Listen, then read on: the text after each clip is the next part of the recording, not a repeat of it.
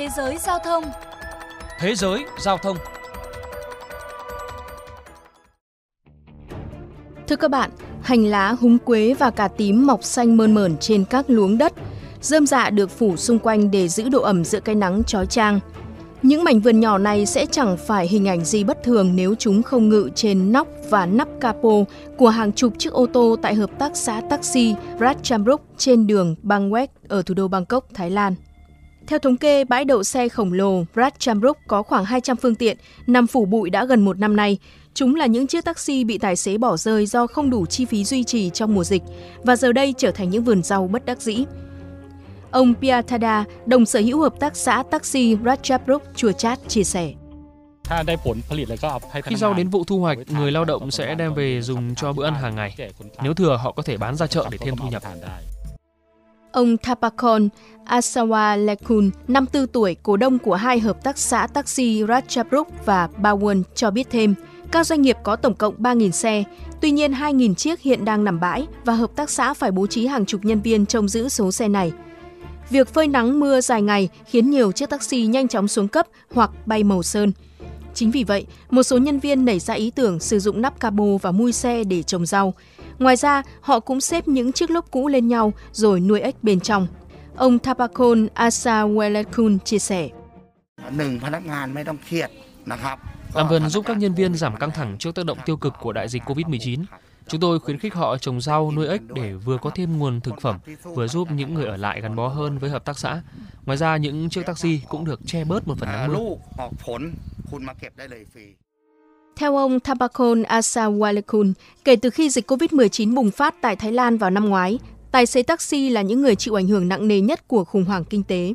Thu nhập của họ bị giảm mạnh do vắng khách đi xe, trong khi các khoản nợ ngày càng chồng chất. Một số người thậm chí không thể chi trả các khoản thanh toán hàng ngày cho phương tiện giao thông. Lo sợ vì không có khả năng trả nợ thế chấp, nhiều tài xế chọn cách để xe tại các cây xăng, sau đó gọi hợp tác xã đến lấy. Một số khác bỏ về quê nhà ở các vùng nông thôn. Hàng nghìn chiếc taxi đã bị tài xế từ bỏ. Điều này khiến không ít doanh nghiệp gần như bị đánh sập. Hiện hai hợp tác xã taxi Racha Ruek và Bawon đang phải gánh khoản nợ trị giá 3 tỷ bạt từ hơn 2.900 hợp đồng chưa được thực hiện. Bà Kanaya Công Nimit, người làm việc cho hợp tác xã taxi Racha Break 15 năm, bày tỏ. Trước đây có rất nhiều taxi chạy trên đường, nhưng khi dịch Covid-19 xuất hiện, những chiếc xe của chúng tôi không thể hoạt động. Nhiều tài xế bỏ xe của họ và để lại gánh nặng nợ nần lên vai những người ở lại như chúng tôi.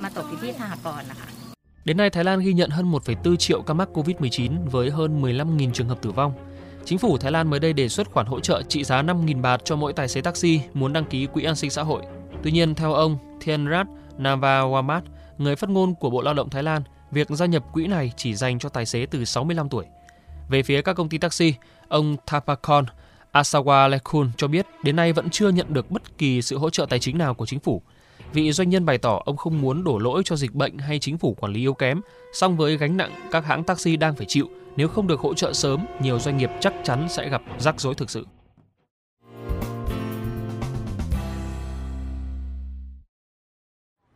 Quý vị và các bạn thân mến, tại Việt Nam, Hiệp hội Taxi Ba Miền Hà Nội, Đà Nẵng, Thành phố Hồ Chí Minh đã có kiến nghị gửi Thủ tướng Chính phủ về các giải pháp hỗ trợ khẩn cấp cho các doanh nghiệp vận tải do đang chịu ảnh hưởng bởi dịch COVID-19.